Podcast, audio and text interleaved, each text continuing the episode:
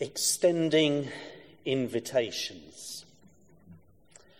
It's nice to be able to extend an invitation, whether it be for a wedding or a dinner party or for something that you're inviting people to, because you want people to share in what you have on offer for them. Our God is an inviting God. He said to Jesus, Blessed are those who will eat in the feast of the kingdom of God. Often there is this picture of the kingdom of God being a banquet or a feast. And here in verse 16, Jesus replied, A certain man was preparing a great banquet and invited many guests. At that time of the banquet, he sent his servant to tell those who'd been invited, Come now, for everything is ready. Remember the context that all this is in. That Jesus had come into the world. The kingdom of God is at hand. God's kingdom is present in Jesus. But we need to respond to it, to be a part of it. And the parable reminds us of a God who invites us to be part of what he has for us. Not a cajoling God, but a creator who loves us enough to respect our freedom. If we don't want to respond, then so be it. But the lover of our souls has something special for all, if only we'd respond. Not just in the next life. People often think about the kingdom being uh, beyond the grave. But we pray, Your kingdom come on earth as it is in heaven. The kingdom of God is now. Behold, the kingdom of God is at hand, said Jesus. You prepare a table before me in the presence of my enemies, the psalmist said. You anoint my head with oil, my cup overflows. This sense of, in the midst of it all, with the psalmist in the midst of his enemies, there is something prepared for you, even when life is difficult. God invites us to be part of what He has for us. And He constantly invites us even though we may not respond at first, he goes on inviting. I want us to consider three things and then leave a time of quiet for a moment. Have we considered God's invitation to come and to be a part of his kingdom? An invitation that was amplified through his Son, Jesus Christ that Jesus wants us to come and follow him, the Good Shepherd, who will lead us not only to pasture, but who can restore our soul.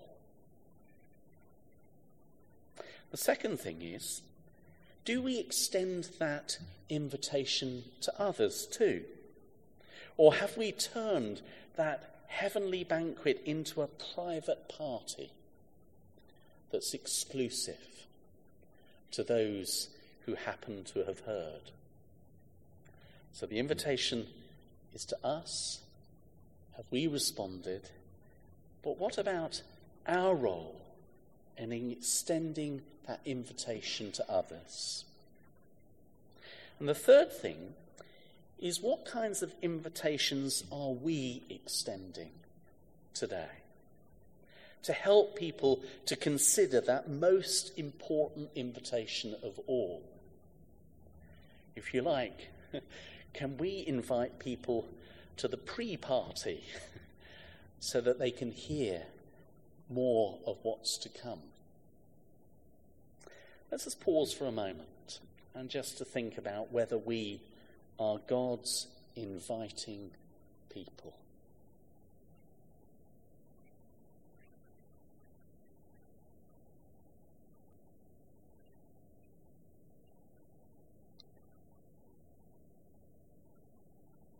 Lord our God, forgive us for when we fail to respond to your invitation.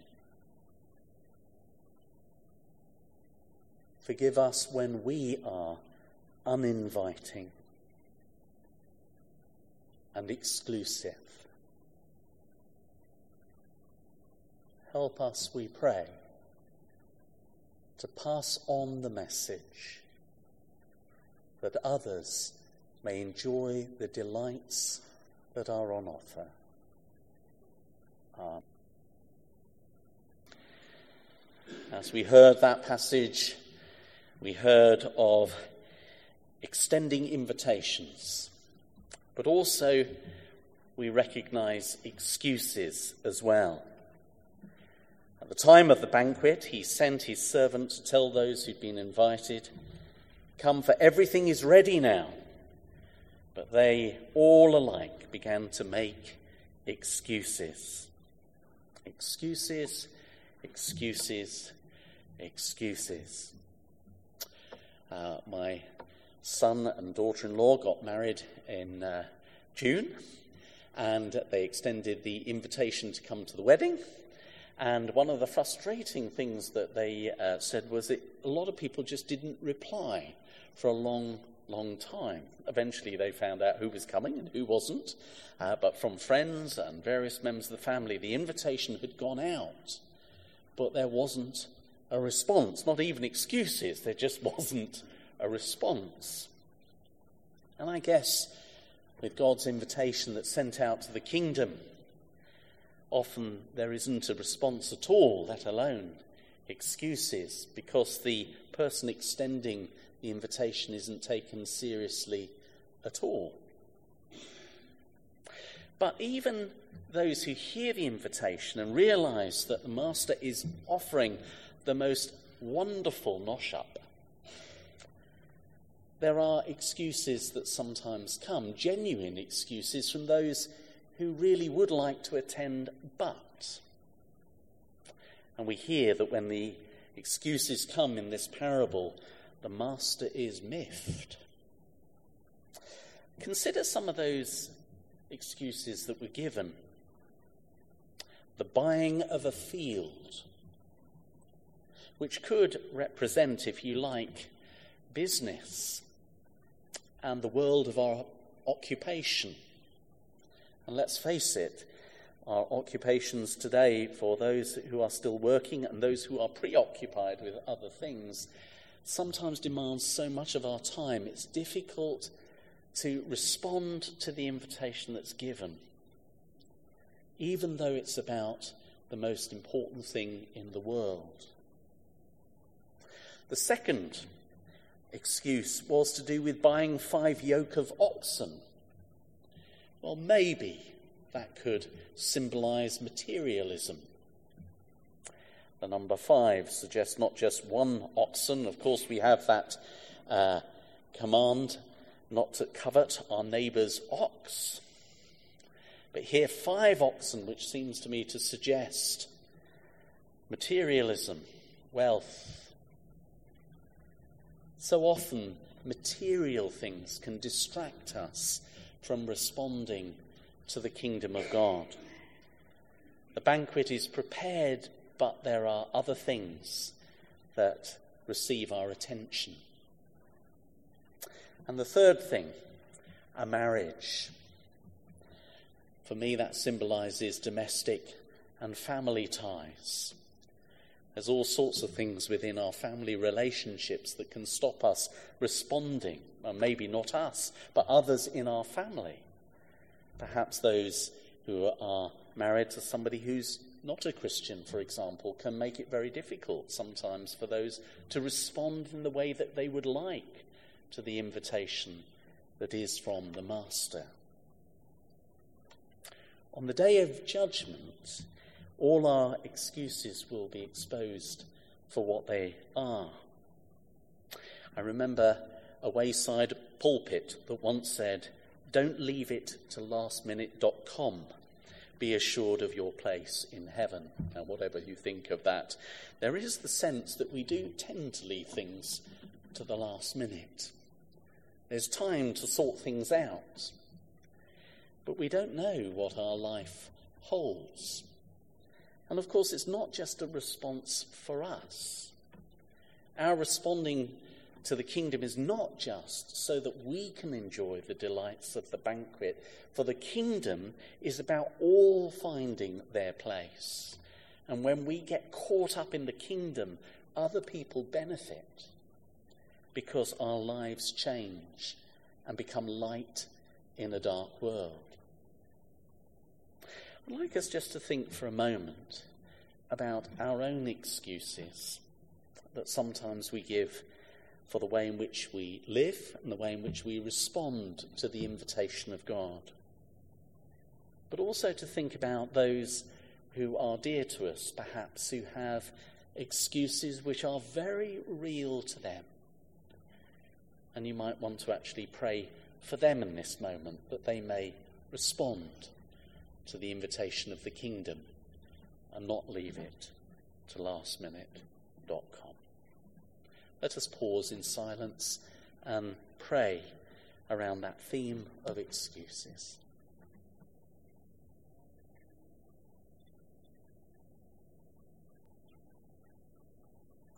Lord our God, we live in a complex world. We're pulled from one place to another, emotionally, in terms of our time, spiritually. Forgive the feebleness of our excuses and help us to understand the excuses of others that we may help them to respond because of the good things you have for us all.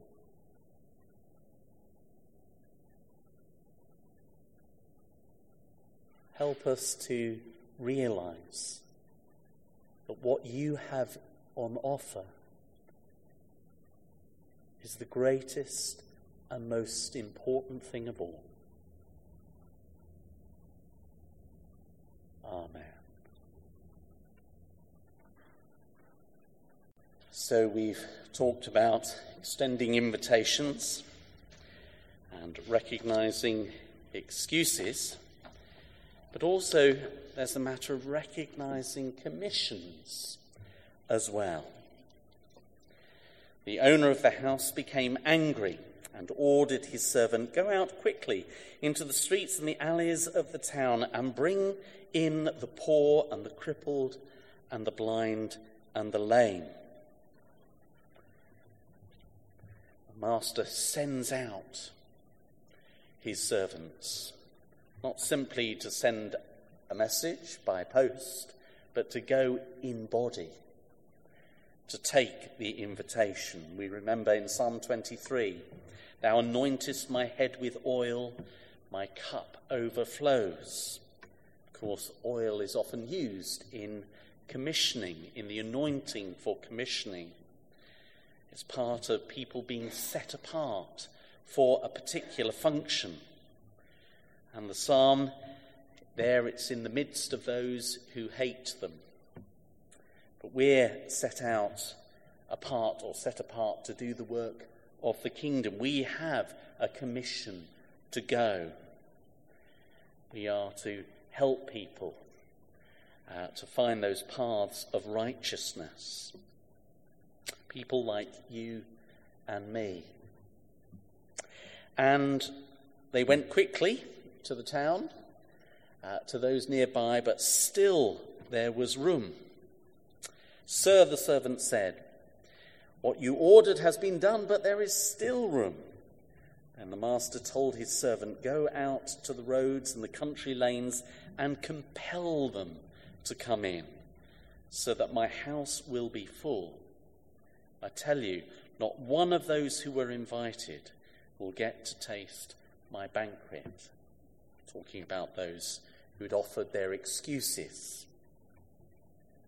I wonder what we think about uh, where the towns, or if you like, the country lanes and the roads are today. I don't think it's always in terms of distance.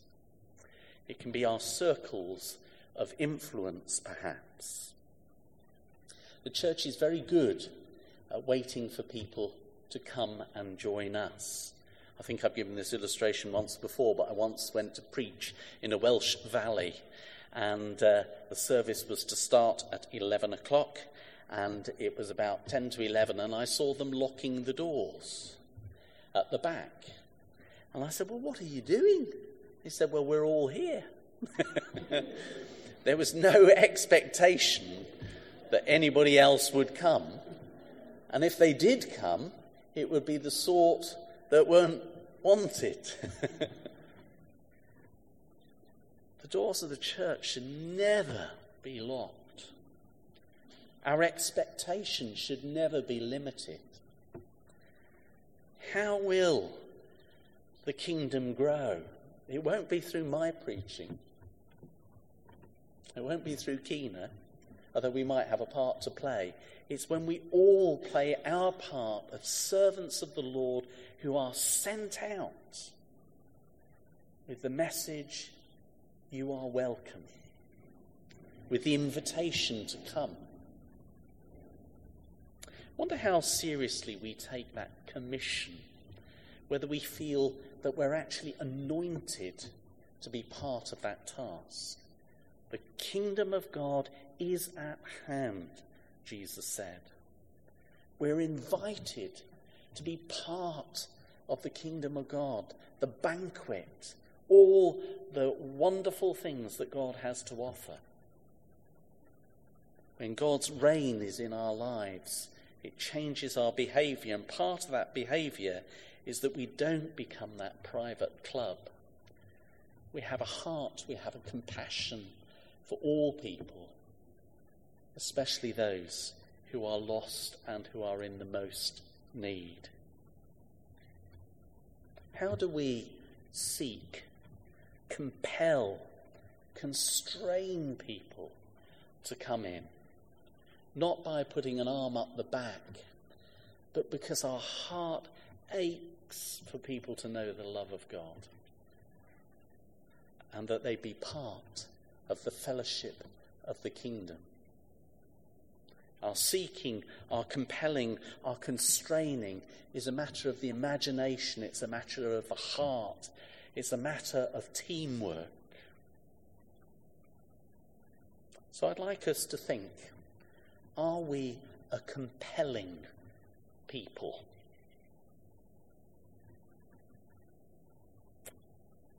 And do we play our part in not only sending an invitation, but bringing people in to the kingdom? I'm not just talking about the church, but I am talking about the kingdom of God. Let us just pause and be quiet together.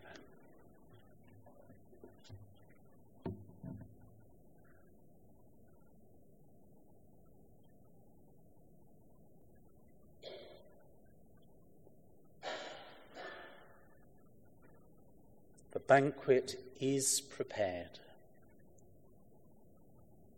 The invitation is to all. Woe to those who lock the doors, physically or through our actions or inaction.